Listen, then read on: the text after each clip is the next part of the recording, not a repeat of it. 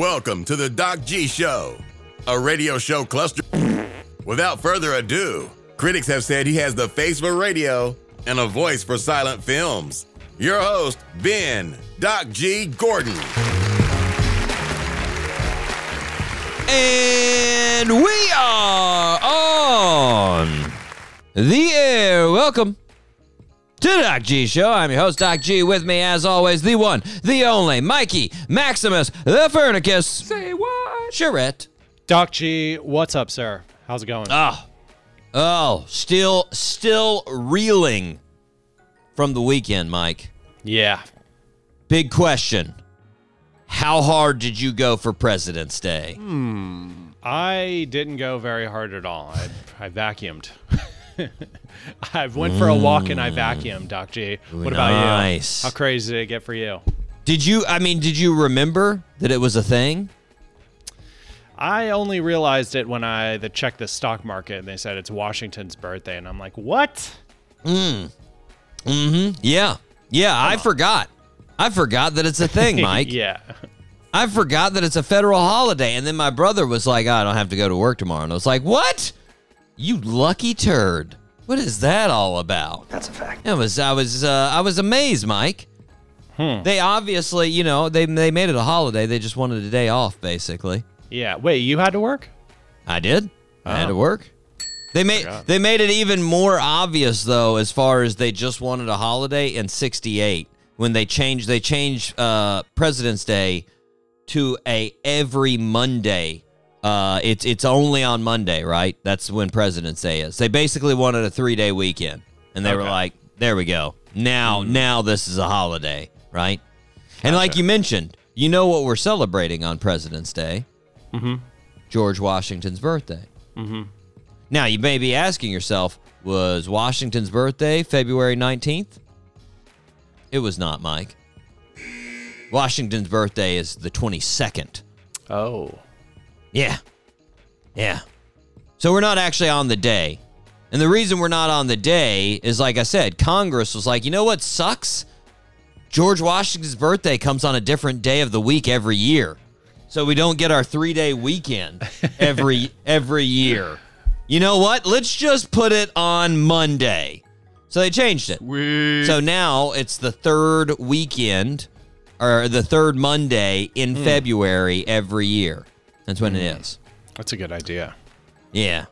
I mean, But like you you know, it didn't take it didn't take too long before they realized like, oh, you know what? This as actually isn't Washington's birthday. Hmm.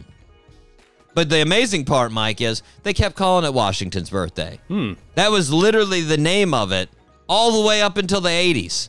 They were just like Washington's birthday. That's what we're celebrating. And then apparently some quote unquote advertisers were like, you know what? You should probably call it President's Day since it's not actually on his birthday. And they're like, all right. And they're like, oh, you also know what? Lincoln's birthday is pretty close too. It's on the 12th. Let's just throw that in there. Let's just mm. say we're celebrating both of them, you know? President's Day. And there you go, Mike. Now it's it's President's Day. there we go. Great Now- idea. We're supposed to celebrate all presidents, Mike. Mm-hmm. I go for the deep cuts. Okay. That's right. I go real deep on my celebrations. Yeah. You're a fan. Why why celebrate George Washington when you can celebrate Chester Armstrong? You know? Yeah, Chester Armstrong. I'm betting 95% of listening audience didn't even know Chester Armstrong existed. You know? Yeah. Yeah. I would I'd be a part of that percentage. I mean, I know By we've talked way- about this guy on the show. We we haven't, Mike, because I made up the haven't? last name Armstrong. Oh. It's actually Chester Arthur. That's Oh. the real president. Okay. Yes. Okay. I See? knew there was a Chester. Look, listeners, you didn't even know. You didn't even know Chester Armstrong wasn't a president right there. But Chester Arthur was, Mike. Hmm. He was. He was. Let's be honest. There was one person listening just now that was like, he's trying to pull a fast one on me. I know Chester Armstrong isn't a real president. I'm not buying it. Nope. But, Mike, in case you didn't know, Chester Arthur took over presidency after Garfield was assassinated. Hmm. and not the lovable cartoon cat, but James Garfield. Yeah. James Garfield was assassinated. So true. Uh, also, uh, Chester Arthur was known for his big mustache and sideburn combo. Ooh. Yeah, it's pretty solid. Yeah. It's a pretty solid a combo. good look back then. It was very good, very good. But I mean, right along with him, Mike, unrecognized president James A. Garfield. yeah. You know James A. Garfield? I mean, you know. I know. You, you've heard. You've I've heard. heard. That dude was only president for 200 days, Mike. Not a long run. 200 days before he was assassinated. Ah, brutal. Jeez. You got to give it to him, though. That's a very round number to be in the presidency, you know? Yeah. That's nice. Mm-hmm. 200 days. Do you think anybody brought that up after he died? It was like, it was 200 even, though. That's pretty hard to do. That's pretty cool, right? like the one numbers guy at the party. Yeah, it's pretty. That's that's pretty fun, right? Two hundred, right on the even. What does that mean? I don't know. Ugh. But uh, Mike, he got shot July second, and he didn't die until seventy nine days later on September nineteenth. Ah, gosh. Yeah. The dude was just being a president with a couple of bullets in his stomach for 79 days. Ugh. Man, that's tough. And you, you hear the stories of this, listeners. If you want to have a great president, uh, President's Day next year, go look up some Garfield facts. That's a fact. But you go back to the stories of when he gets uh, shot. Oh my God, it's so bad, Mike. There's just because uh, there's just doctors not knowing science back then, Yeah. and they're just like there's just dudes coming in just finishing their dinner. Like, would it? Hold on, let me clean off my fingers. I'm just gonna lick them off a little bit. Where's this bullet? Let me get in there. they don't have any gloves on. They didn't sterilize anything. They're just poking through in his stomach. Oh, oh, it is. So funny. It is gross, Mike. Drain his It is- blood. Yeah, that's the the go to. But I will say, fun fact about Garfield, Mike, when he was in the Senate, uh, Senate, just for funsies, he created a trapezoid proof of the Pythagorean theorem. Huh? Yeah. That had never been done before, and he published it in the New England Journal of Education. Pretty cool. Doc G, can you explain what that really means? Well, that's what I was about to say, Mike. I feel like if you ask all of Congress today what the Pythagorean theorem is, half of them couldn't even tell you that it relates to geometry. They're like, "Oh, that's uh, that's something to do with ancient Egypt." I don't know. Uh, We're not Pythag- telling you about these UAPs. Stop yeah, asking. ex- exactly. That's ridiculous, Mike. They're ba- he's back there just casually. Let me just trapezoid and I'll prove here this adds up to this and angle A adds up like what? That's what they were doing back in the time. Shout out to Garfield. There you go. Now, the reason I brought this up, Mike, the reason that I brought up partying your balls off on Presidency Day, mm-hmm. Presidency Day, President's Day, mm-hmm. is that I was emailing potential guests on President's Day. So I was, you know, trying to get the word out, trying to get the best guest. As listeners know, we try to do that. And I got an email sent back to me. I got an automatic response. I won't name the manager from an unnamed manager that said, Our offices are closed for President's Day. We won't be responding until Tuesday, February 20th. I was like, Wow. What? Immediately, I was like, Is this the type of person we want on the show? No. I don't know. A person represented by some kind of lollygagger? I mean, what what are you doing on President's Day? Really? Really? I got a feeling this person was not celebrating Chester Arthur or James Garfield, Mike. Doubt it. Doubt it. I, doubt I didn't think. But I will say, Mike, do you have any idea what kind of food is is usually uh, celebrated apparently with President's Day? Hmm. Any guesses? I just want to say turkey. I don't know why. It's just a very old. Yeah, that seems very American esque. Yeah. Yeah. hmm But apparently, cherry pie is a very popular Cherry uh, pie. because you know Mr. Washington had the fable of cutting down a cherry tree. So apparently people celebrate that by eating a little cherry pie. And I got to say, Mike, how weirded out would you be if you went over to somebody's house and they're like, "Hey, want some cherry pie for President's Day?" what? What the kind of house am I Is there in an right American now? flag on your pie? I don't think you're supposed It- to decorate them like that. That's right. That's an edible American flag right there. Mike, now that we have celebrated and know the backing of President's Day, are you ready to fire this show up? Let's fire up the show, Doc G. All three engines up and burning. Two, one, zero, and lift off. Mike, I am very excited. You are very excited. We have a massive guest today. A massive guest. Mr. Sully Erna of Godsmack. Godsmack on the show. What? Can't can't believe it. Can't believe it. Nope. This guy is uh, uh, lovely. Um, I, you know, I wanted to hang out with his mom, and I was turned down. Mm-hmm. Yeah. But you know what? That's fine. Yeah. It's all right. I'll win them both over. Me, Sully, and Connie will hang out. We will hang out, Mike. So true. By the way, listeners, I don't want to spoil anything, but just so you know right off the top, it's not his mom's Ferrari. No, We'll go ahead isn't. and let you know that. It's not his mom's Ferrari. You'll have to you'll have to wait until the interview to know what we're talking about. Mm-hmm. Anyways, Mike, we need to start where we start. Birthday suits. Happy birthday, Mr. President. Mm hmm. Uh Mike, pretty good. 13 out of 18 right now. Yeah. 13 Doc G, can I say something about last week? I was really down about the uh, missing missing Frederick FD. Douglass. Yeah. I was gonna text you that, but I was like, no, I'm gonna wait till the show. I'm gonna let everybody know that I was disappointed in myself for missing So- that one. It's all right. You may have another one that you're going to be disappointed with this week. so it's, it's All right, cool. It's all right. We we we can we can rectify Uh. it down the line. Um, 96 out of 168 for your total. So I mean, you know, still starting out good. You're well over 60 percent this this uh this year, Mike. Cool, cool, cool. Um, okay, here's the condensed clue. Known as somewhat of an it girl, an it girl of the late 1990s and early 2000s. She was the star of I Know What You Did Last Summer, Heartbreakers, and she had a main role on Party of Five.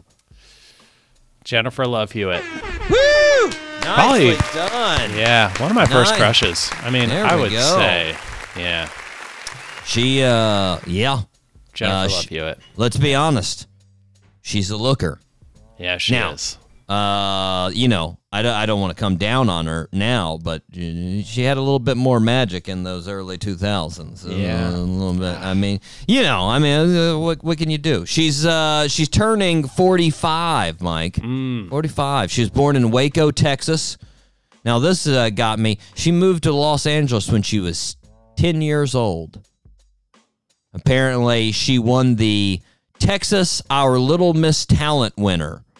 So, yeah, I didn't I didn't know that was a thing, but I would not recommend most people going to uh, Los Angeles when they are ten. It's probably a little bit premature. would just be my, you know, suggestion. But anyways, after uh, uh, did you know she had a music career, Mike? No, I didn't. That's a fact. Yeah, apparently a, a little bit of a music career there. Uh, not too. She signed in 1995 to Atlantic Records. Uh, she had two albums, and then she signed to Jive Records in 2002. Um, but yeah. But anyways, uh, Mike turning 45. Yeah, a little bit. little well, I mean, you know, that was the time frame of like the the combo uh, actors Yeah. singers, you know.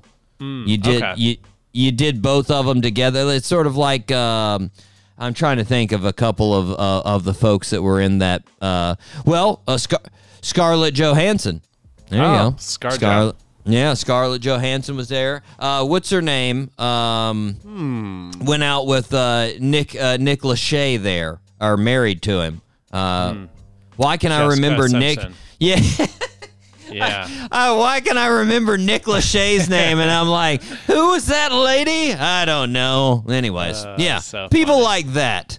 Uh, Mike, are you ready to rip some headlines? Let's do it. It's now time for Rip from the Headlines. Uh, Mike, it's pretty well documented on the show. I'm not a huge fan of flying. It's it's very low. It's very low on the list. It's not as low on the list as weddings, but it's down there. It's down there. And I'm not like a lot of people. It doesn't really have anything to do with the scariness of fl- flying. Like it's, it's not like I'm worried that the plane is going to crash. It just has to be it, it's just my hatred of flying has to do with being stuck around a bunch of gross people for however mm-hmm. long the flight takes. That's Yeah. that's what I don't bit of claustrophobia. well, and it's not even just claustrophobia. It's just I look around. I'm just like, ugh, you're gross. Yeah. Oh, you're gross too. And I'm always around the grossest people. It seems, Mike. Yeah. Uh, I'm sorry. However, this next story highlights that I definitely have not been around the grossest people. So here's the headline, Mike. Quote, maggots fall on a woman during Delta flight to Detroit. She hmm. was freaking out. Fair, Mike. I think that her reaction was fair. I gotta be honest. I don't know what else you would do when maggots fall on you. Oh. Oh. Are these fly larvae? Cool. Nice. so, Mike, maggots fell on this lady. She started screaming. The flight attendants came over to check out the situation, and they found the maggots were coming from the overhead compartment. And they tracked them in a particular passenger's bag. They opened the bag and found rotten fish. R- rotten fish was in the bag. Uh, apparently, the fish was wrapped in newspaper. Word. And Newspaper. Yes. And apparently, as soon as they started looking for the owner, the man that owned the rotten fish stood up and claimed it. Yes, that's my rotten fish. Thank you. That's my rotten fish. Uh, so then the flight had to turn around, go back to Amsterdam, where it was leaving from, uh, so they wouldn't travel all the way to America with maggots dropping on their heads. Wow. They turned a uh, plane around for that. They turned it around. Yeah. Hmm. Now, Interesting. Mike, sometimes uh, I tell uh, someone I'm not a fan of flying, and I tell them I'm not a fan of flying, just like I did just now, and say I'm not a fan of flying because it's so gross. And they're like, oh, come on, it's not that bad. I would like to present this yes! a that it's that bad. It's disgusting. You're flying with somebody that's like, you know what's a good thing to travel with? Rotten fish. Hmm. Need a little bit of rot. What the hell is dude doing? I don't know. Where are you going with rotten fish and maggots? Like yeah. Also, wrapping it in newspaper. in newspaper. So like, I mean, you got to imagine he he like he was aware his fish was collecting maggots. Like, so when they started falling on this lady's head, was he like, "Oh crap, they found my maggots"? Oh no! like, what do you do? It's so weird, Mike. yeah, that's a weird move. Also, what's the goal of carrying this? Like, where are you going? I don't feel like it can be good. I don't feel like there can be a good. This man needs to be interrogated, Mike. He needs to be interrogated. I don't. I agree. I'm not gonna do it, but you know, somebody should do it. No. Yeah, somebody should ask him some questions for sure. Mike, uh, I know you've been looking into one. You've thought about it. Uh, have you heard the problems with the uh, Cybertruck recently? Yeah, they're getting some rust, Hmm. rust issues. Yeah. Are you concerned? No.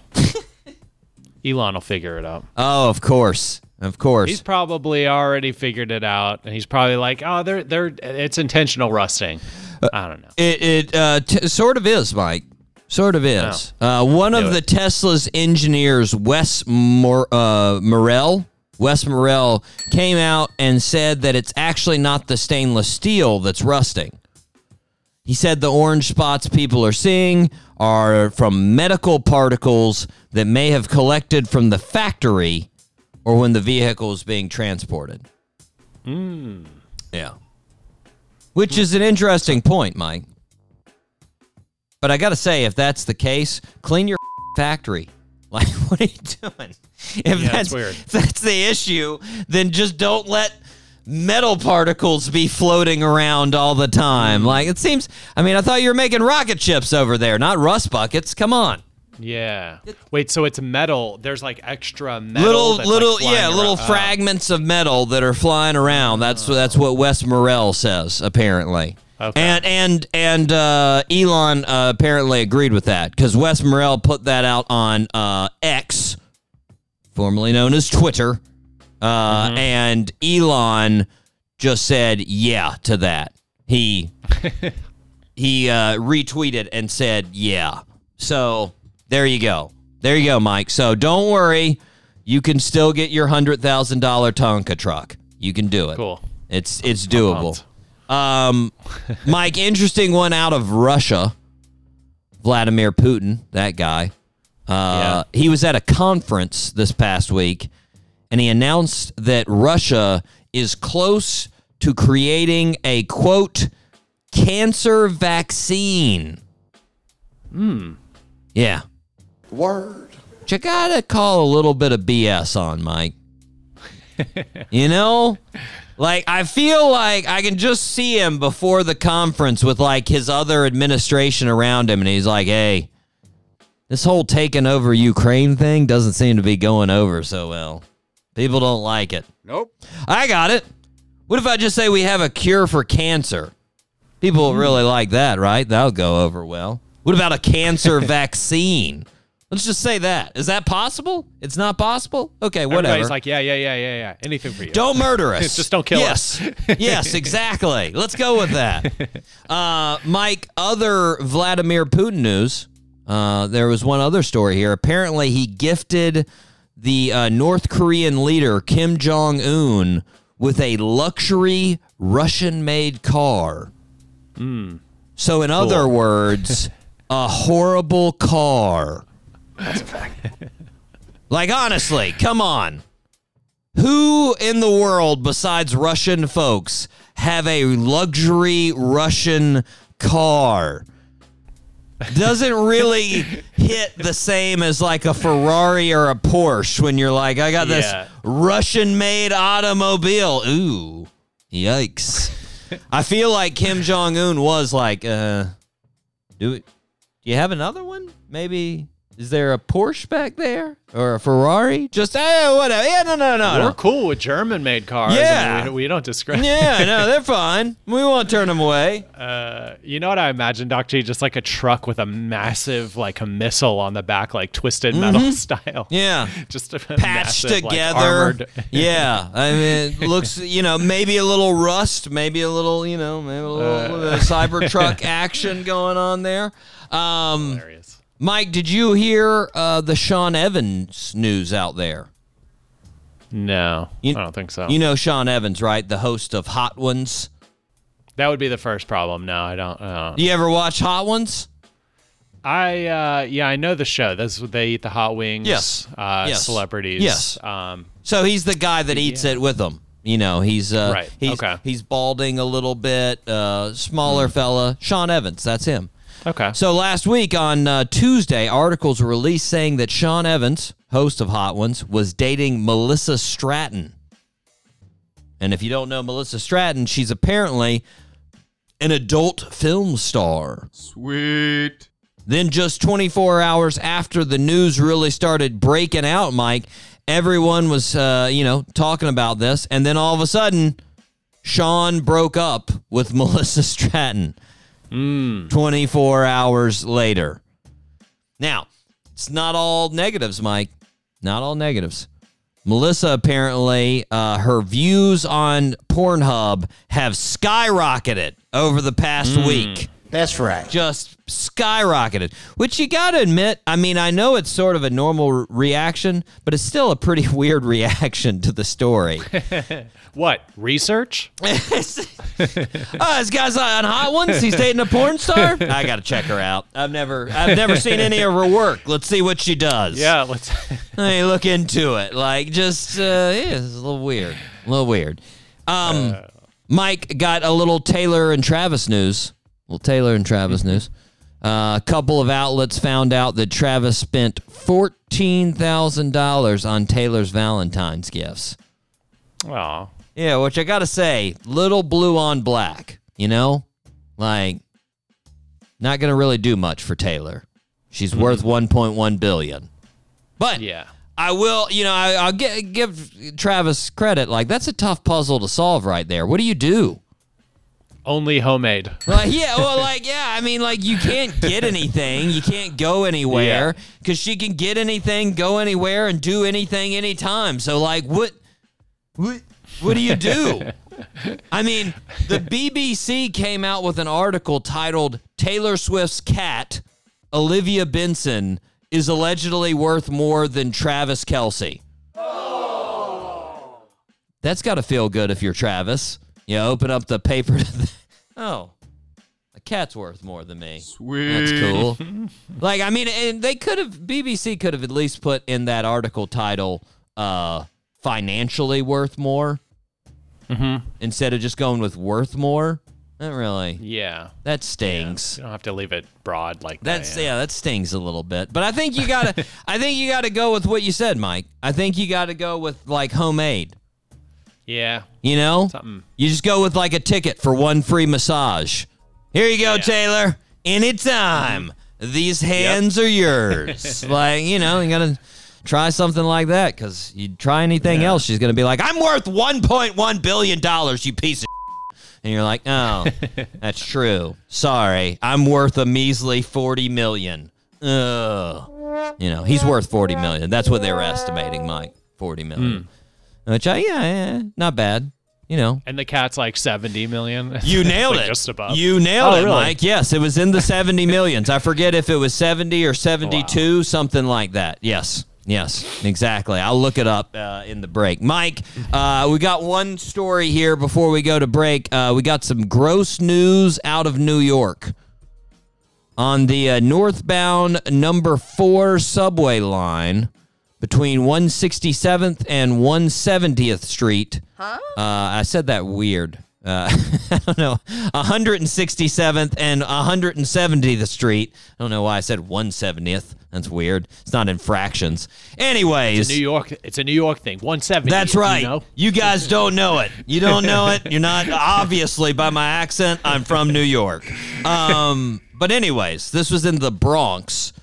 Police were called to the location here because they found a leg on the subway track. Ew. Just a leg, Mike. Mm-hmm. Uno leg. No- One leg. Nothing else. It was apparently discovered by a train conductor who had been doing a sweep.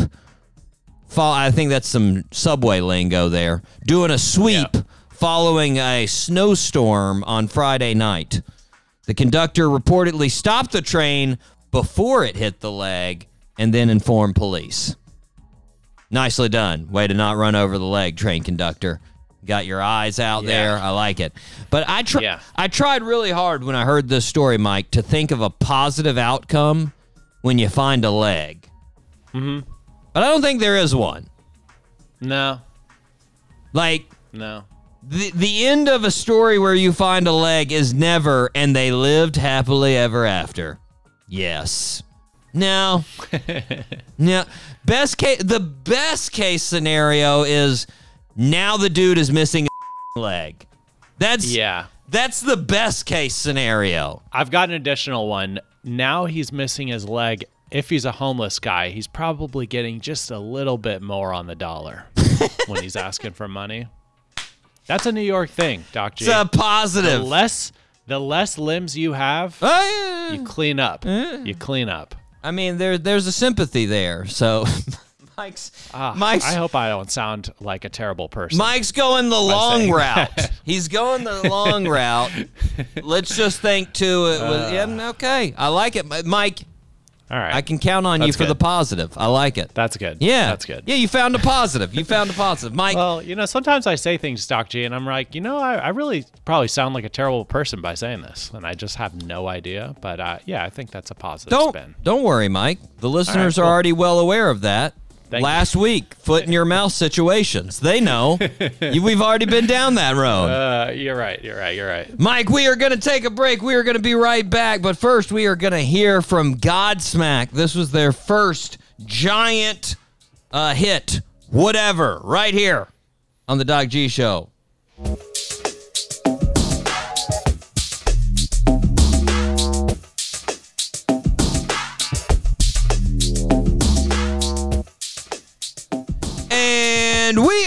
Are back here on the Doc G uh, Show, Spinnaker Radio, WSKRLP 95.5 FM in Jacksonville, uh, Florida. Mike, what do the listeners need to do?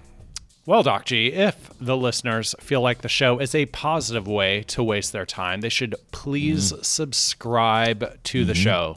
You can do this on Apple Podcasts, Spotify. We're on YouTube, SoundCloud, wherever you get your podcasts. Um, this would be a cost cost effective way to support the show. And if the listeners are feeling extra generous, please leave us a five star review, a comment, and tell a friend. Tell a friend about the show. Yes, yes, and and Mike, we were just talking uh, over the break. Uh, we need to welcome. Uh, we need to welcome the the uh, YouTube listeners. Yes, you know? we do. We got some got some new uh, new listeners on YouTube, and we want to welcome them to the Doc G family. That's Thank you. right. Thank you. Thank you, YouTube listeners. Mike, I did look it up. I just looked it up right now. Uh, the uh, cat is worth, um, actually, it's 77 million pounds. 77 million pounds. So actually, 97 million dollars. Oh, okay. Yeah. Yeah. Wow. So that would be Olivia Benson worth that much. Congratulations, Olivia Benson the cat. That Olivia is- Benson. That's yes, the full name. cat. That's the full name. It's apparently named after a Law and Order SVU character. Hmm. So What makes the go. got worth money? You know, other Uh, than she did commercials apparently. Oh.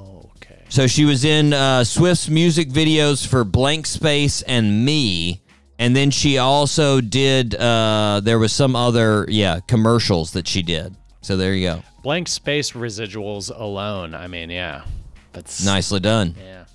Nice, nicely done. I'm sure. I'm sure she is totally cognizant of her riches, and as a cat, she's very excited. Yes. Um, Mike, we need to thank the regular listeners. we do. and the you know uh, right along with those newcomers but the regular listeners as we call them on this show the five star listeners uh, they need to be thanked and here we go Shout out. Shout out to Jacksonville, Florida, Columbia, South Carolina, Radford, Virginia, Gainesville, Florida, Frankfurt, Germany, Anoka, Minnesota, Ashburn, Virginia, Pircai, Brazil, San Diego, California, Dublin, Ireland, Boardman, Oregon, Genoa, Italy, Richards, Texas, Barcelona, Spain, Winfield, West Virginia, Biloxi, Mississippi, Tulsa, Oklahoma, Peoria, Illinois, Katy, Texas, Toms River, New Jersey, Olive Branch, Mississippi, Asheville, North Carolina, Los Angeles, California, Spartanburg, South Carolina, Athens, Georgia, Baton Rouge, Louisiana, Chicago, Illinois, and Boydton, Virginia. Yes. Nice. Yes. That's pretty good. I Great started job. out a little bit slow, but there were no stumbles. Nice. Nice. Thank you to all the regular listeners. Mike got some four star listeners. First on the old four stars. Fort Lauderdale.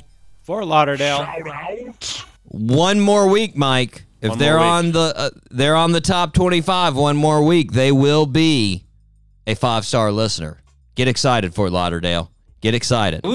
So, we appreciate the listens up to this point. We do. Keep them coming. Keep them coming. Mike enjoys the elbow room. He wants to do a live show from there. So come on. That'd be amazing. Keep wouldn't it? It's a Oh. lovely place, Yeah. man. We're just on the beach out there, just Great spot. enjoying the sun and the breeze. Oh, it'd be lovely. So It'd be true. lovely. Uh, next on the list, Mike, we've got Lake City, Florida. Thanks for the listens, Lake City. Uh, White Plains, New York. Mike, this is a tad scary one here. The Villages, Florida. oh no! Uh, I hate I hate to tell you, listeners, you've got a bit of a, a reputation. There's a bit of a reputation, villager listeners. There, it's uh, it's not good. I don't I don't want to. Yeah, I don't. I don't want to say, but they're m- mostly not good. You know, you know. But I'm sure if you're listening to the Doc G show, you're good people. Yeah, and I'm sure you got a people. great golf cart too. That is one good thing Oh. about the villages. Lots of creative golf carts. Always with the golf carts, because Yeah. you know why? Why would you want to walk? Come on, get out of town with that. Um, Mike, next on the list, Virginia Beach, Virginia. Shout out to those guys. Hialeah, Florida. There we go. Shout out to Hialeah. Uh, Budapest, Hungary. All right. Budapest. Never been there, Mike. I'd like to go there too. Here's the place you've been Charleston, South Carolina. Shout out Charleston. Charleston. Shout out to St. Louis, Missouri. Uh, shout out to Council Bluffs, Iowa. Council Bluffs, you got you got two more weeks. Two more weeks, Council Bluffs. Uh, here's a here's a not a normal semi regular, but they've been on the list before. Aberdeen, Scotland, Mike. Yeah. yeah. Shout out to our Scottish Scottish friends there. Ann Arbor, Michigan. And lastly, shout out to Milwaukee, Wisconsin. There we go. Good list. Good list. Mike, um we got a new part of the the the thanks, which would be the top 5 countries listening to the Doc G show outside of the US. The countdown would be Canada, United Kingdom, Germany, Brazil, and Hungary. Shout out. Yeah. Shout out to all you guys. Thanks. We love the international listeners. We appreciate it. Fantastic. We do. Mike, we are going to take a break. We are going to be right back with none other than Sully Erna from Godsmack right here on the Doc G Show.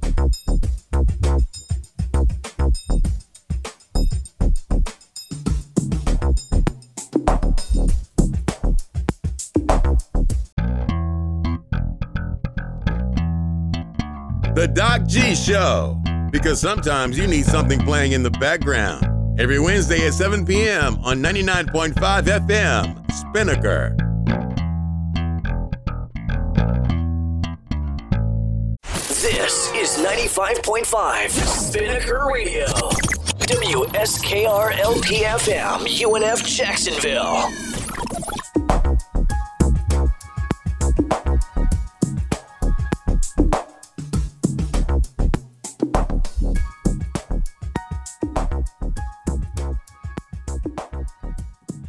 Welcome back to the show, everybody. We have an absolute legend on the show today. The lead singer of Godsmack, a band that has had eight studio albums, three that went number one. They've sold over 20 million records, and they're going to be in Florida March 13th, March 14th, March 16th for the Vibez Tour. Mr. Sully Erna. Sully, how are you, sir?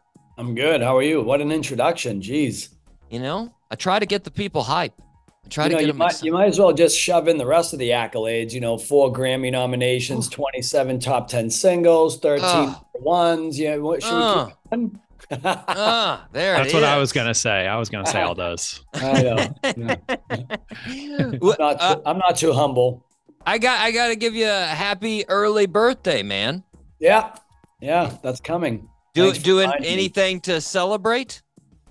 Yeah, I'm actually in LA right now. We just finished up doing some of the um the Grammy uh events that Mhm. uh, I usually go to for, you know, with my manager and the record labels and Steven Tyler's charity, Janie's Fund. So um yeah, so I'm here and a few friends of mine flew out. We're gonna go do some dinner Nice. and uh, you know, just Keep kinda it casual. chill. Yeah, keep it chill. You know, you don't really celebrate birthdays after what, 50 maybe? Yeah. Yeah. I I, I- Nobody I think- looks forward to 60, and certainly after that one. Like, Mine started going down at 21, honestly. Yeah, once once you get past 21, it got real sad Yeah. on 25 when people told me that the best thing about it was that I could rent a car. And I was like, Yeah. that's what that's what we have? Come Yeah, on. that's the thing now. Yeah. 30's nothing. 40, you know, No. I'm officially a man. Well, let's talk about the Vibez tour. It's a it's an acoustic electric tour, Hmm. which uh, I absolutely love because one of my favorite things you guys have done with Godsmack is the Other Side EP. Uh, I drove my friends crazy playing uh, Touche and Voices for like Oh. five years straight. No kidding. Oh, I love I love that album. Love or EP, I should say. Um, you you did a similar sort of tour back in uh, I think it was around 03. Uh, what made you want to switch to this? You know, the more intimate setting, the acoustic style, that kind of deal. Just just giving the bodies a break really for a minute. You know, we just finished a year of pretty hardcore touring on the big stages and as anybody knows that's come to see Godsmack live, where it's a very physical show. Mm-hmm. Um, it's more like a full contact sport at this point. at least that's what our locker uh, dressing room smells like before we go on stage. um, but yeah, so you know, it's nice to just kind of like not take too long of a break, but also not get back up on the big stage too soon because you know you need a little time to heal the voice, heal the body, and that kind of thing. So this was a kind of a good, a good compromise to stay out there, Mhm. um, but bring a little bit different of a vibe as well. Oh yeah. So um, you know, we can hit some other markets, do some smaller rooms, which we don't really do anymore.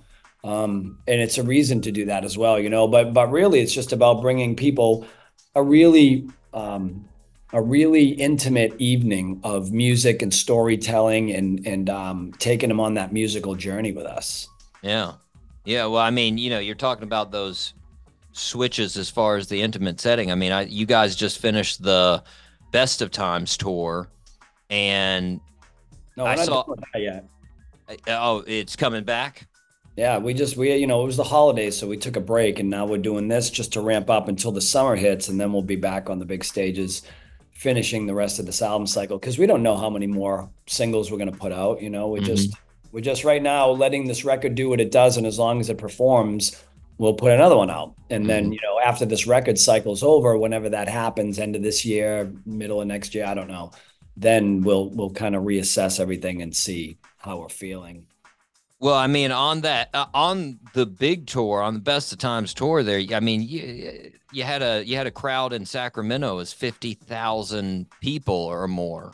Uh, that that's a big switch when you're going from that to you know a theater show like these these smaller. 3,000. What, what what's what's what's going through your mind I when think the line in the bathroom at Sacramento was 3,000 people. what, what what do you got what do you have to do as the the artist as the the the front man when when you're switching i mean obviously it's going to be down a gear as far as like moving around stage and whatnot but Mhm. What what what else are you thinking when you switch to these smaller shows Um, you know, I don't know what I'm thinking yet. We just got through two weeks of rehearsals. We're bringing a couple of guest musicians with us, um, just so we can fill it up and make it sound even bigger. Because when again, we're not stripping it completely down to just acoustic to the whole thing. Right, There'll be right. a bunch of performances. There's going to be some vibey covers we're going to do.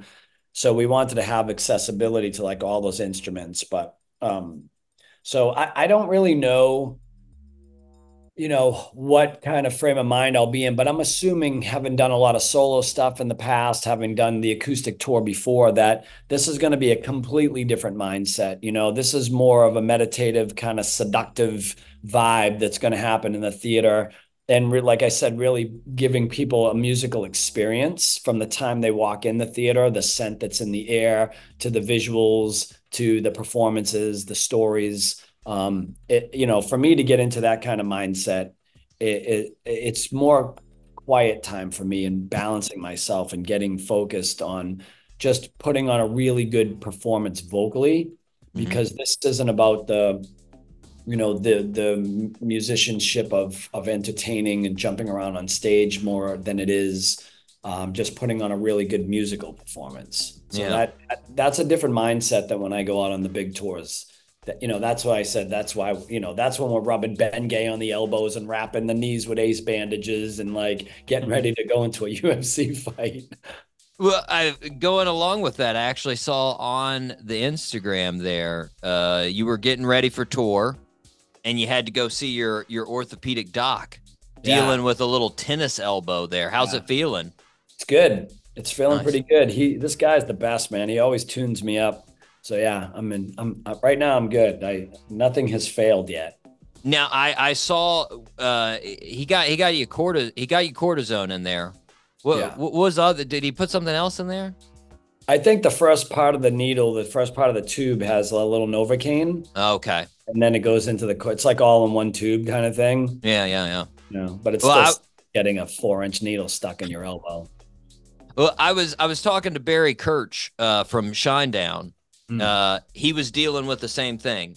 Mm. Had uh, had tennis elbow pretty uh, bad. He did platelet rich plasma injections. Mm. So Yeah, if he's it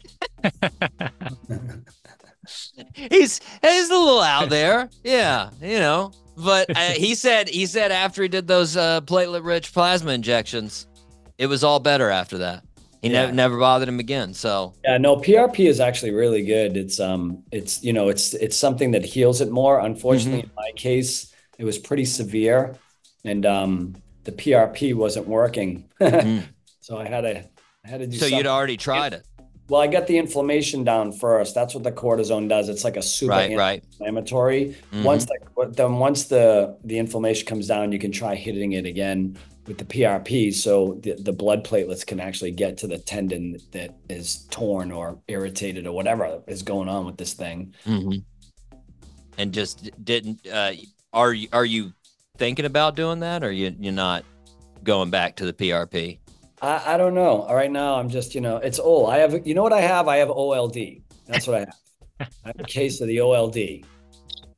It's eh, it's been going around recently. It's it's been going No around. cure for that one.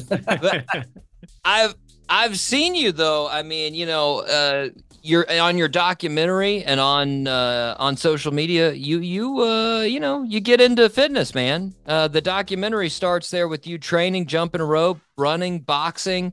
Uh, when you talk about that, as far as you know, getting older as you're performing, how important is it training like that?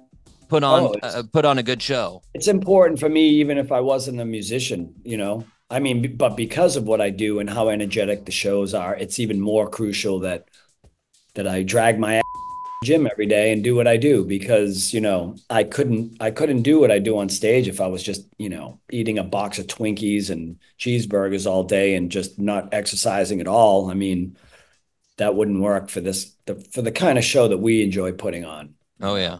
The music is really what takes us there you know? The music has so much energy and and we're inspired by it. So it's it's you know it kind of it it it, it, it gives us that energy that makes us want to like like we were when we were teenagers you know being in the mirror banging your head with a broom in your hand playing air guitar. It's the same thing you know? We just get to do it for real. Yeah. um, so, it, but it's like because that because the music takes us to that place, and we just want to you know burst out. Um, that's the kind of performances that happen. So you got to be ready. you got to be ready. You got to be kind of athletic to do what we do on those big stages too, because they're big and there's like it takes a long time to run from microphone to microphone. Well, uh, I just mentioned it, uh, but for the folks out there that are unaware, your documentary, uh, "I Stand Alone," uh, the Sully Erna story, came out just a couple months ago. It's based on your memoir, uh, "The Paths We Choose."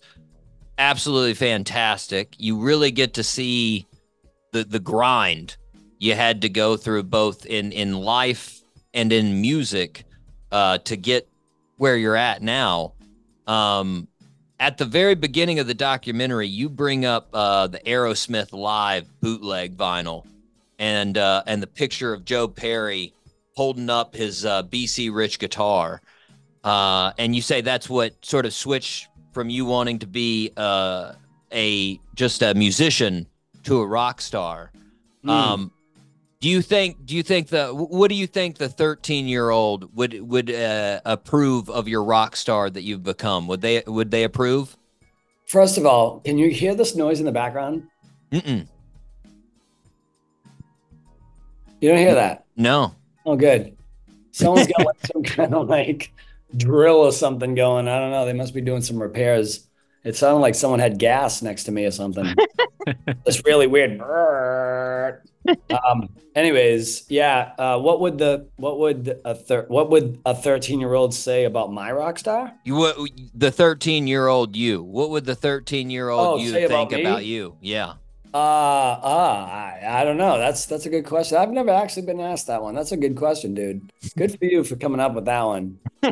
usually, the questions in America are kind of boring. Um, Awesome. I, I don't know. Honestly, um, I would like to think if if they would see anything in the rock star in me, it's perseverance. Mm. Because I really think today what we're lacking with the new generation is preparing our children. And believe me, I'm a dad.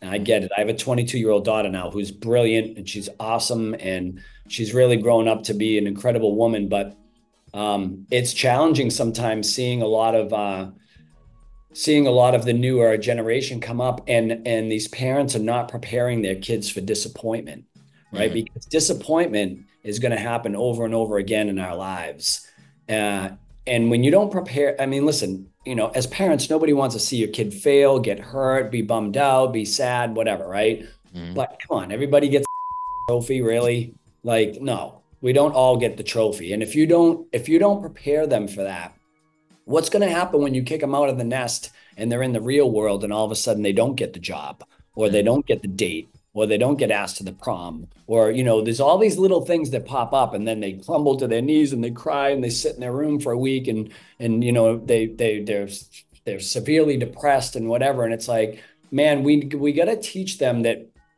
the real reward happens when failure happens and we're able to stand up no matter how many life how many times life kicks you down and reach down inside yourself and you find that inner strength and you rise above that that's when the real miracle happens. That's when the magic happens. And that's when the success happens. Yeah. so everything that people strive for in their lives is achievable but you need to know that it's not going to run perfect man and it's going to fail. It's going to be disappointing at times. You know it may not fail completely but it, it may you know it may fall apart completely. You may have to completely pivot into another thing or you may just have to work a little bit harder and stand back up and go for it again. Polish it make it a little bit better do it a little bit better. And Yeah. it, those are the people that really become successful and that's when the reward will pay off. That's when you'll feel the the the adrenaline and the euphoria of the reward right of getting that trophy because you know what it was like to be number two or number three or not be a number at all and then you come back and and you know and, and make and make history happen you know make magic happen by by being the underdog and and winning Yeah. Hmm. Well, I, I mean, that goes along with exactly what happened to you. And I mean, in the documentary, it paints it perfectly as far as you going through your, uh, the, the bands, the original bands that you were in, uh, not getting to the point that you wanted to, not getting to those record labels that you wanted to, and then getting to that point of Godsmack, uh, when you became the front man did I'm guessing it felt different. I mean, you felt that that energy like you were just saying when when Godsmack was in those first couple of years and that momentum was building as far as just the natural momentum of people listening to the album that you guys were selling, hand selling in the area and people were coming to the shows. I'm guessing that felt very different from those other bands that you'd been in uh, before that. Yeah, of course. You know, you know, A, I was much more proud of it because when it happened, I knew it happened organically from scratch and it was something that I started from zero, right? Mhm. And I knew the work that was ahead of us. But at the time, it was like, man, you know, going through all these different bands and just being bummed out one time after another, getting fired, having the band not work out, not getting a record deal, all these different disappointments that would happen, going through relationships after relationship and you know that whole heartbreak of that stuff not working out when you're really in love with someone and and you're trying to still get up and go to work every day or go practice and you know all these things are just like so stressful you know but but like i said when it happens it's like i just don't think people who have the world handed to them can truly appreciate how hard it is to accomplish things like this in life Mhm. unless you really grind and work for it Yeah. because they're just handed it you know they handed it down and it's like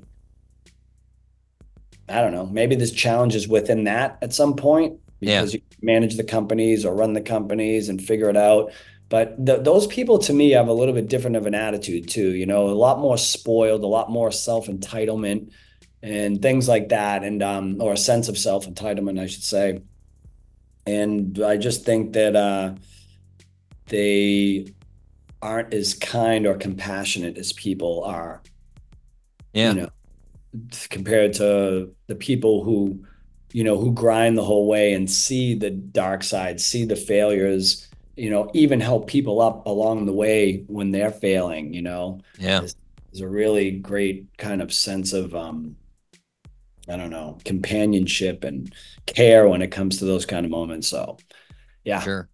Well, it's like it's like I said, it, it it's painted pic uh, uh, perfectly there in the documentary as far as you having those those ups and downs throughout the music career. It's pretty it's pretty impressive. Uh, and before I forget, um, the the Aerosmith picture. I Hmm. didn't. I was. I was looking at this. I went back, looked at the picture. I forgot about like you know all of the images on the inside of the vinyl, and Slash has actually mentioned that exact same picture before. Mhm. He it's he's, iconic he said he. I mean, that's the whole reason that he he uses that guitar in the "You Could Be Mine" video. The uh the um uh what is it? Mockingbird. Uh, BC Rich. Mm. And I was I was thinking about it. I was like, it's wild. Who knows what Guns N' Roses and Godsmack would have been without that one picture? Mm. It's insane. Yeah, more so Guns N' Roses because he really, you know, kind of emulated Joe Perry, you know, with the hair Yeah. in his face and slinging the Les Paul down Mhm. around his knees, like, hmm and, and he knows that. He he'll tell you that himself. There wouldn't be a Slash without a Joe Perry, right? Yeah. Um, and and and who knows? I, I'm not sure how it plays in a Godsmack because see, I grew up being a drummer, Joe Perry being a guitar player. It was just that kind of picture that I don't know. It took me off my feet, and it just made me realize that was the moment for me that I just decided it, it wasn't about being a musician anymore. It was about going after being a rock star. Right. It just looked super cool, and he still looks super. He cool. does look cool. Yeah. I was just at Tyler's Steven Tyler's event two days ago um, for the Grammys, his uh, his charity Janie's Fund, Mhm. and um, and I was watching Tyler up on stage just talking and doing some auction stuff, and I'm going, man, this guy's 75 years old. How do you look that cool at 75 years old? This is ridiculous. Still, you know. Yeah, that's Had to awesome. go ask some notes. Can you give me some notes on how to do that? I'm planning just on. the, they were the epitome of cool. They always have been. And me being a Boston guy, growing up in the streets of Boston, you know, that was really close to home for me. And, you know, so I kind of grew up watching them and uh, they were just a massive influence on me. Yeah. Well, well, you mentioned it. I mean, uh, the the difference between you and, and Joe, as far as you being a drummer, um, you, I mean, you've been a drummer since you were four. You drum nonstop your whole childhood, all your first bands. You were the drummer, and to me, that's one of the things that stuck out immediately when I first started listening to Godsmack. Is Godsmack is so rhythmic Mm. it's so fundamentally based in drums. I can just like it's it's a songs have a wave feel to them that you can sort of ride that wave that you can't in other in other bands. Mm. Uh and the documentary you talked about the creation of whatever and it seems like you sort of evolved from a drum beat that you came up with. And I was wondering how how important is the drum beat to you when you're writing? Like is is that something that starts out a lot of songs or does it just come, you know, as part of the song creation? it's it, for me it's everything it's it's it's the guitar it's the vocals it's the bass patterns it's the drums itself um everything i do is rhythmic because i was raised as a drummer So even my guitar riffs and those patterns are more percussive than they are technical. Mhm. My stuff isn't like Eddie Van Halen and Steve Vai and some of these great guitar players. It's more rhythmic because it's the drummer in me just kind of tapping and paddling and moving notes as I do it. Um, and that's really what inspires a lot of the songs to become songs. But there's been songs in the past that have been written a cappella, like Voodoo. I came in one day, I was on my way to rehearsal, and within like five or 10 minutes driving there, this melody came in my head and it was real like chanty and tribal. And I started singing it and I put it together. And by the time I got to rehearsal, I pretty much had the whole thing mapped out. And then I just said, you know, this is the key I want to sing it in. And so I just started singing it. And then the guys started putting um, the music to it. Man. So yeah, it's always drums, always rhythm. We uh you you talked about in the documentary there when the first uh, time you uh, saw Shannon perform uh when he was in Wrathchild uh and you talk about his drumming performance how theatric he is which I mean that's one of those things when I first saw him that just blew my mind too is just how it, it looks like a dance that he's doing like this just it's it's ridiculous him behind the drum set um when you needed a drummer in 2002 when you were when you were looking for a drummer for Godsmack had you always had him just sort of filed in the back of your head like Yeah, we I- stayed friends over the years, and he was my first choice. He just wasn't available when I first called him before we asked Tommy into the band. mhm, He had just joined uh, Amen, and he's a pretty loyal guy, so he was going to ride it out. And we didn't really have much to offer, except we were kind of the buzz of Boston, but mhm, we weren't even really signed yet. mhm. Uh, but we were growing, you know. Um, Mhm. And then later, much later, when we decided we were letting Tommy go, we had to uh, bring someone in, and I, I didn't really want to go through auditions, so I called Shannon. He had just quit. Amen. So it was good timing. It uh, definitely good timing. I mean, that was I rem- I remember why I forget what live performance it was, but I watched a live performance right after he uh, joined the band, and at that point in time, I hadn't really, you know, I hadn't really started looking in detail at a lot of music. I just sort of and like I, it was I, I, when I watched, I was like, something is so much like better. Not nothing against Tommy because he's a great drummer, but I was just like, that drummer has really got it with Godsmack. And then I went back and I started just watching all of Shannon's Hmm. uh, videos out there and was like, oh, oh yeah, this Yeah. guy, this guy is phenomenal. He's the guy. Uh, now before we go here, I've uh, I've heard that you were going to throw some covers in on the Vibe Tour. You you mentioned that uh, earlier. I know you don't want to just say exactly what they are, uh, because you know if you don't include them and whatnot. But can you give us any hints? Are there any like uh, you know era, genre, anything like that? Yeah, it's. I mean, it's going to fit in with what we feel are the songs we're choosing for this tour. You know, because we're not going to be tr- trying to perform all the big, big, mighty songs that we do on the big stage. This is more about the voodoos, the serenities, growing old, the new single "Truth." We're really looking forward to doing Spiral. Some of these like kind of vibey Godsmack songs, right? And so Mhm. with that, we're trying to figure out more nostalgic stuff and maybe take people, you know, down a really cool trippy road with some old Zeppelin cover or a Pink Floyd cover and things like that. So I think Like it. it'll be in that realm of like, let's just give people a really great experience. I like it. I like it. Well, one question, real quick, from the documentary. Your mom is featured a lot, Connie. Fantastic lady. I would, uh, I can tell. I would love to hang out with her all the time. Hmm. Uh, you posted an appreciation post on. Instagram, and there was a picture of you in front of a Ferrari, Hmm. and a lot of people commented in the comments, "Is that your mom's Ferrari? Is that your mom's Ferrari?" Is that, that's so such a weird way to say it. I feel like it's almost dirty and it's kind of creepy that you want to hang out with my mom. So let's She let's- looks so nice, man. She, She is seems so nice. nice. Yeah, but so we're gonna leave that one alone only because you know let them let them keep guessing. Okay. All right. All right. Well, Sully, we don't want to take up any more of your time, man. I want to thank you for talking with us today. no problem, man. Thanks for having me. Appreciate Thank you you, guys. sir. Yeah, listeners, make sure you get your tickets for the Vibez tour. VIP packages are still available for the Florida shows. To get the vibes right now, let's take a listen to Touché right here on the Doc G Show.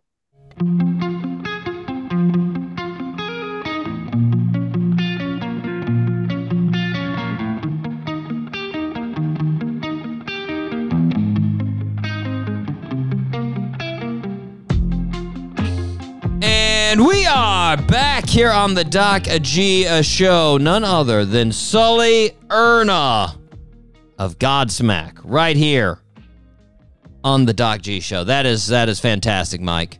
Fantastic. My goodness. I'm gonna be honest. His cookie did make me a little bit hungry. I would like to have a cookie, you know? Yeah. And I don't care what he says. DoubleTree cookies are delicious. That's right. Yeah. They're fantastic. Okay, it doesn't. You, you, they they have their little their little oven behind the behind the counter, and they just Mm-hmm. pull out a nice little toasty one, throw it in the little bag for you. It's it's nice. It's Yeah. very nice. You know, Great way to start the uh, the stay. it is. It is. And you know, it's also it's nice to know that we me and you are not the only ones that have to deal with outside noises uh, during our uh, recording, you know?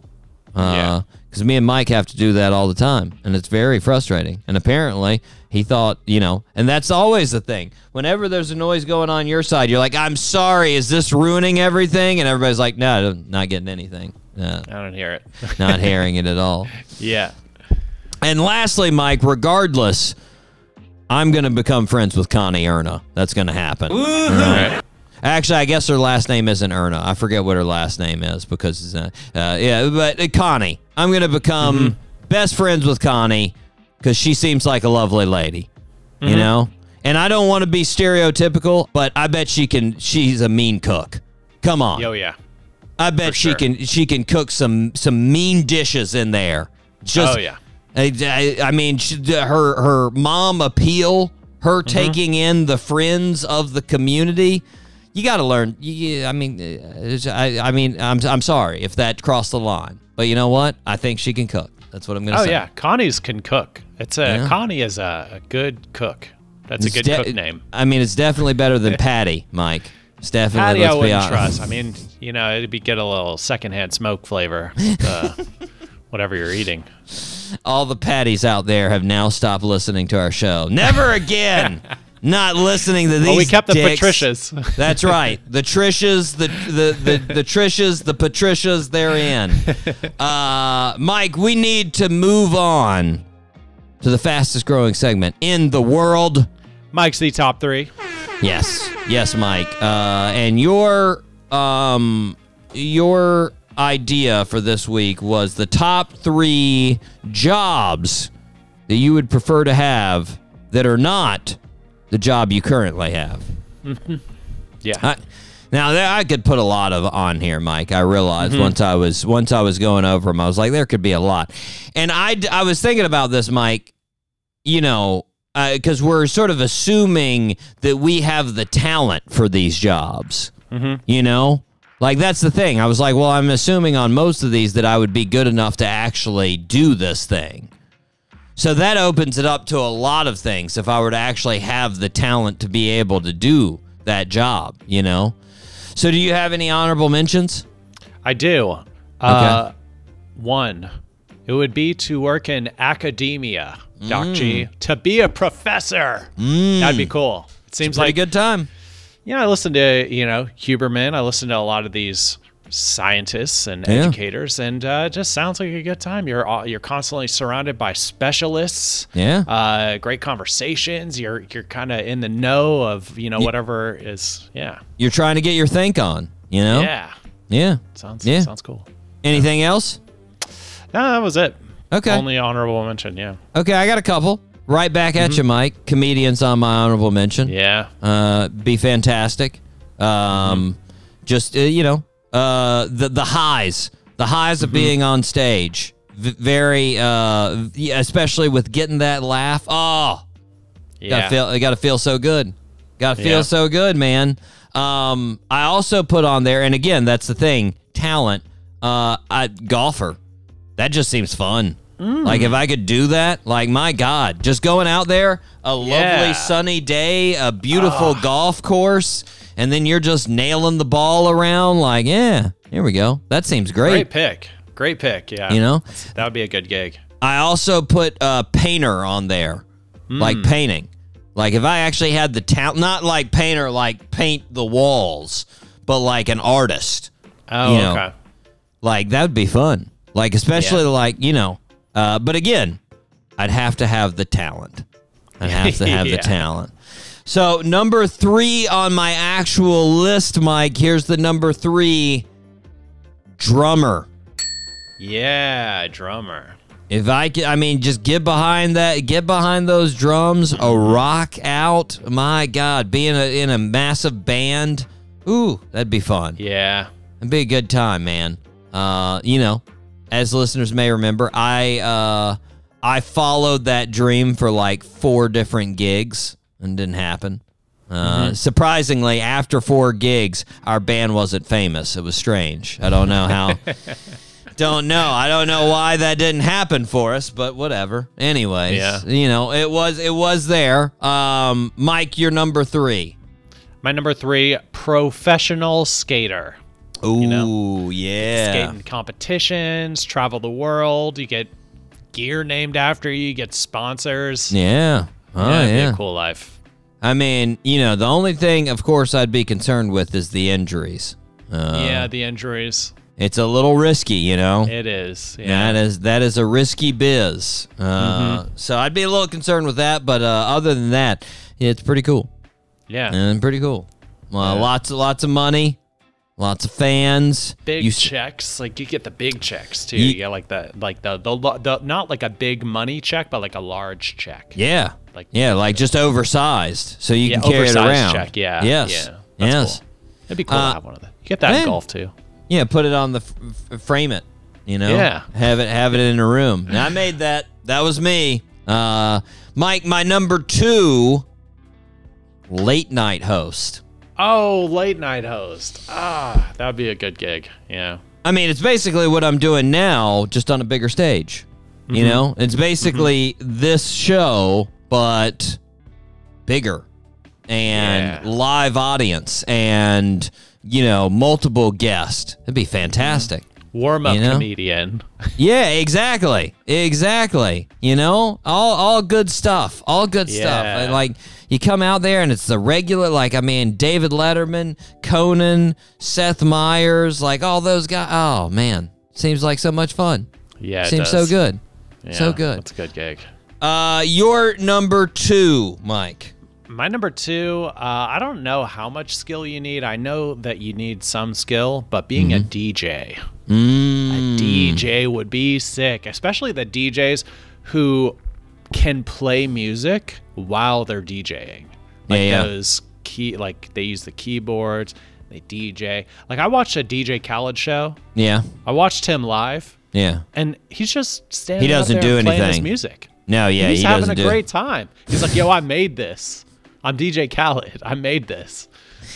Yeah, Another I think D- I think DJ Khaled's a little bit unique in that fact, because like, yeah, he didn't like he didn't become famous as a DJ performance. He became Yeah. famous as a radio DJ, and then and then he just started making albums as a producer. So then it's like, you know, there's only very small parts that he may actually rap in a song that he like there's only like a couple a couple of lines. So other than that, yeah, it's just him being like, "Hey, remember this? DJ Khaled. Remember this? We take it over. Here we go. Yeah, Yeah. remember that? yeah, that was me. Like, you know, yeah, it's pretty it's it's like a versus battle with nobody else there. You're just playing your own Yeah. tunes the whole time.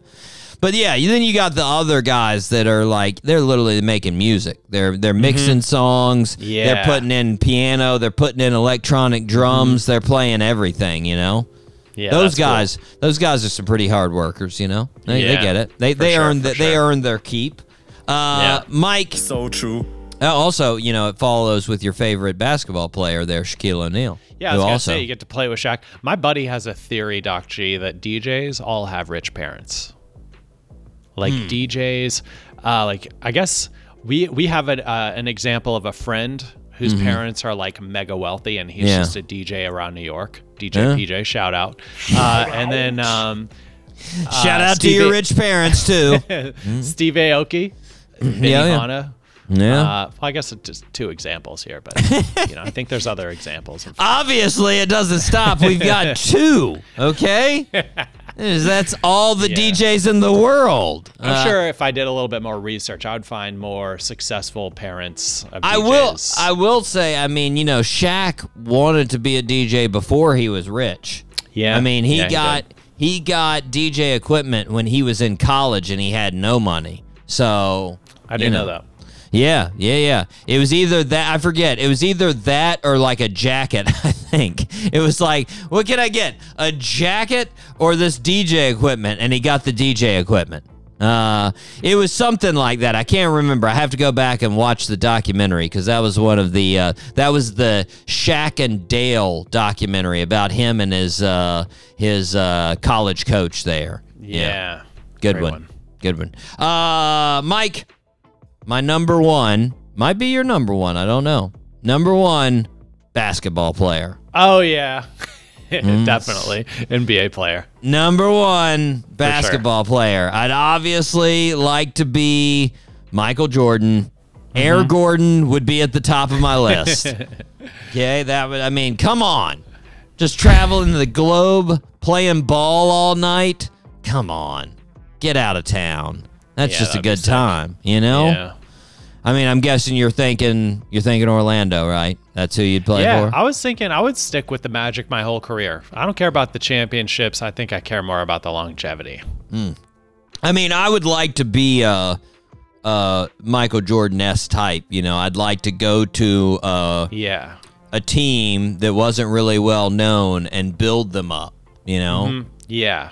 Get That'd be that cool. championship. I mean, you know, sort of a, a, a Steph Curry with Golden State. Mm-hmm. You know, he worked it out. Five years later, boom, there you go. Now they got Mm-hmm. a championship, and now they got four of them. You know. Yeah. You you want to be that uh, per? I mean, like if you think about it that way, like it would be nice to go to Orlando. They don't have any championships, so you could build it up, make that first dynasty. You know, Yeah. yeah that'd be cool. Or maybe uh, let's see, who else could you do? Sacramento Kings. You know, they had a little go to go to Sacktown. Um, OKC. You know, OKC. OKC still hasn't had a championship. Could do Timberwolves. Timberwolves still haven't had a championship. There's a lot of options that you could get. You know, wild. They may have a chance this year though. may. I mean, a lot of those may actually. Where would I mean, you uh, play, Doc G? Yeah, Where would well, you that's. play? I was about to say any any one of those. You know what? I'd like to do. You know what? Sort of hometown, Charlotte. I'd do some- Charlotte. I'd do some Charlotte, and uh, I would bring them to national prominence. They would have a championship. You know, Yeah. that'd be it. Or Orlando. I'd like to do Orlando too, just because of the weather. Let's be honest. I mean, it makes it a lot better when you're a millionaire and you're in Charlotte. You can get a lot better digs. Um, But uh, you know, I mean, still, even if I'm a basketball player, I, I would love to go outside and it be 80 degrees. So Yeah, you for sure. But in Charlotte, you would be playing for Jordan. Not anymore. He No. sold. He sold the company, or sold the the. Uh, yeah, he's no longer the the majority owner. Yeah. Okay. Okay. Yeah, no, no, no, no. I wouldn't be playing for Jordan anymore. But, Perhaps Mike, during your prime years, right? yeah, maybe. You would well, I mean, if if I'm hypothetically starting back in my actual days when I was, I'm Mike. I'm starting now. That's what I'm starting as an NBA player. I'm getting in there in my late 30s, Yeah. and I'm gonna ball outrageous in my late 30s, and they're gonna be like, "This has never been seen before. This guy's almost as old as LeBron James, and he's balling the like that's right I am. you don't even know. Uh Mike, that is Mike C top 3. What is our topic for next week? Let's let's do. What about top three historical mysteries? Top 3 historical mysteries. What about? Yeah, I mean that's doable. yeah. Okay. That's doable. We uh, th- there's some mysteries out there. Mm-hmm. Mm-hmm. I find you know uh, uh, we're gonna we're gonna get into conspiracy lane. Okay. Yeah. Well, not necessarily, but I mean just things that are weird uh, We that could. happen. You know, I like Yeah. it. I like it. All right, you heard it, listeners. Top three historic mysteries. Mm-hmm. Top three historic mysteries. I got, I got one. I got one in my head right now that already jumped up there. I've got zero. Okay, like zero. Oh, okay. All right. Google it, Mike. Google it. Gonna All right, do, Mike. Gonna do that. You are one for one right now on the old birthday suits. Uh, do you want to go with comedian slash producer, or do you want to go with uh, political figure? Comedian slash producer. Okay. Famous director, originally known for his sketch comedy with Key and Peele, but now known for his horror movies like Us, Nope, and Get Out. Jordan Key. No. Is it? I said it Jor- wrong. Jordan Peele. Peele. There we go. There it is. Okay. I'm still going to give you credit, even though you got the wrong name to start off with. Thank Yeah. you. Thank you, Doc G. I'll take it. I'll- Yeah, you still you still had it. Still had it. Uh, let's see. Born in 1979, Mike. Same exact age as old uh, Jennifer Love Hewitt. There you go. Yeah, yeah. In New York City, uh, he went to S- Sarah Lawrence College and majored in puppetry. Yeah, You can major in Puppetry. apparently, and he did. He did, but he dropped out to form a comedy duo with one of his uh, future writers, actually, Rebecca Drysdale. Uh, he joined the cast of Mad TV in 2003, where he met Keegan Michael uh, Key, and the two had tremendous chemistry. In 2012, the two created their own sketch comedy show. After the sketch comedy show, he started creating movies. His first was Get Out, which was hugely successful. His second was uh, Us. And then in 2022, he released Nope. And uh, Mike, as you know, I'm not a fan of horror movies, so I have seen none of those and am not interested in seeing any of them. No offense to Jordan Peele. I'm sure they're masterfully done and very, very uh, exciting movies, but I hate horror movies, so no. Yeah. Nope was Pass. pretty good. Nope was pretty good. I don't know if it'd be horror, more like sci-fi, but I, I had to go back and finish that one. That was a good one. Okay. All right. Yeah. There you go. Recommendation by Mike, listeners. Get Yeah, it if nope. you haven't seen it. There you go. There it is. Mike, I, I'm not sure you'll get this one, but we'll give it a okay. shot. Here we All right. go. One of the most influential leaders of the civil rights movement. There we go. He was in the House of Representatives from 1987 until 2020, representing Georgia. He wrote seven books, and before he passed away, he had 50 honorary degrees.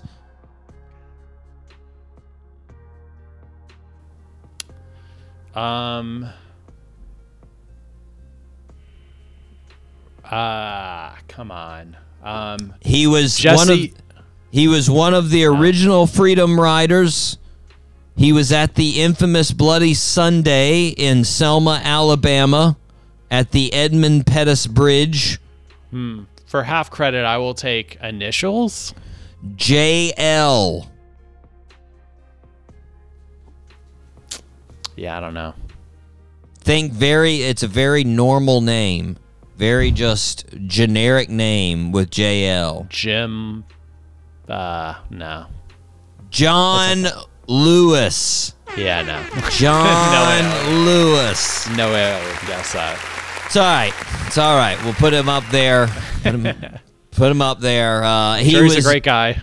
Oh, it's fantastic. He was born in Pike County, Alabama, February 21st, uh, 1940, Mike. 1940. As a boy, he wanted to be a preacher. In 1955, he heard MLK on the radio for the first time. At the age of 17, he met Rosa Parks. And then in uh, uh, at the age of 18, he met Martin Luther King. Our birthday suit wearer went to the American Baptist Theological Seminary in Nashville. He also earned a uh, degree from Fisk University. While in college, he was working for the Civil Rights Cause. He was one of the 13 original freedom riders, busing people for voter registration. Our birthday suit wearer was there for the famous I Have a Dream speech and he was there for the infamous Bloody Sunday in Selma, Alabama, where peaceful demonstrators were attacked as they crossed the Edmund Pettus uh, Bridge. Our birthday suit wearer's skull was fractured during that uh, during that riot. He wore the wore the scar for the rest of his life on his shaved head. You could see where his skull had been fractured. He worked for almost a decade with the Field Foundation, and then in 1981, he ran for Atlanta City Council and won. In 1987, he ran for the House of Representatives and won. He was reelected 18 times. Sadly, our birthday suit wearer died of pancreatic cancer in 2020. John Lewis, Mike, legend. Legend right there. I mean, come on, man. When when you're talking about credentials and you know, fighting for fighting for your right, civil rights, somebody asks you what your credentials are and you're like, "I got it on my head right here." I wear this every single day. Like, and just, uh, yeah, man. Yeah. John Lewis, fantastic. Fantastic. Happy birthday to John Lewis. Uh, Mike, two for three. Not bad. Not bad. Still, Thank you. still above 60%. Still getting Yeah. it. Still getting it. Although we're going to have to work a little bit on the old black history. Uh, Yeah. It is, it is, it, it is, it is, uh, it is February, Mike. So yes, just saying. it is February. Just saying. Mike, we have some fantastic shows coming up. I can't wait. Next week, Rodney Crowell on the show. My goodness. Songwriter Hall of Fame, Grammy winner, has worked with just like everybody you can think of in the in the country music game and some in the not country music game. Mike, I'm a huge fan of Bob Seger. And this dude wrote a song for Bob Seger. Say what? So there you go. Cool, cool. Yeah, yeah, I can't wait to talk to Rodney. He is fantastic. We also have none other than Grammy winner Cedric Burnside coming on the show. Can't wait to talk to him. Cedric Burnside, my goodness, this guy comes from a long line of uh, talented musicians, Mike.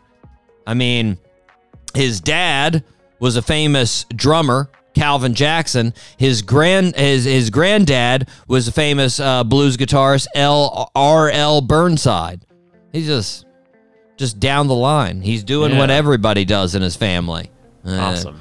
Makes us not talented people feel sort of like crap, but you know, whatever. it's fine. Anyways, we're going to be talking to him in two weeks. Can't wait to talk to Cedric. It's going to be awesome. He came out with a new album, so we're going to be talking about that. But until then, Mike, we need to wrap it up. I have been your host, Doc G. With me, as always, the one, the only, Mikey Maximus, the Verticus, Charette. Always a pleasure, Doc G. Thank you so much for having me. Of course. And until next week, zip it up and zip it out. Zippity doo dah. Thank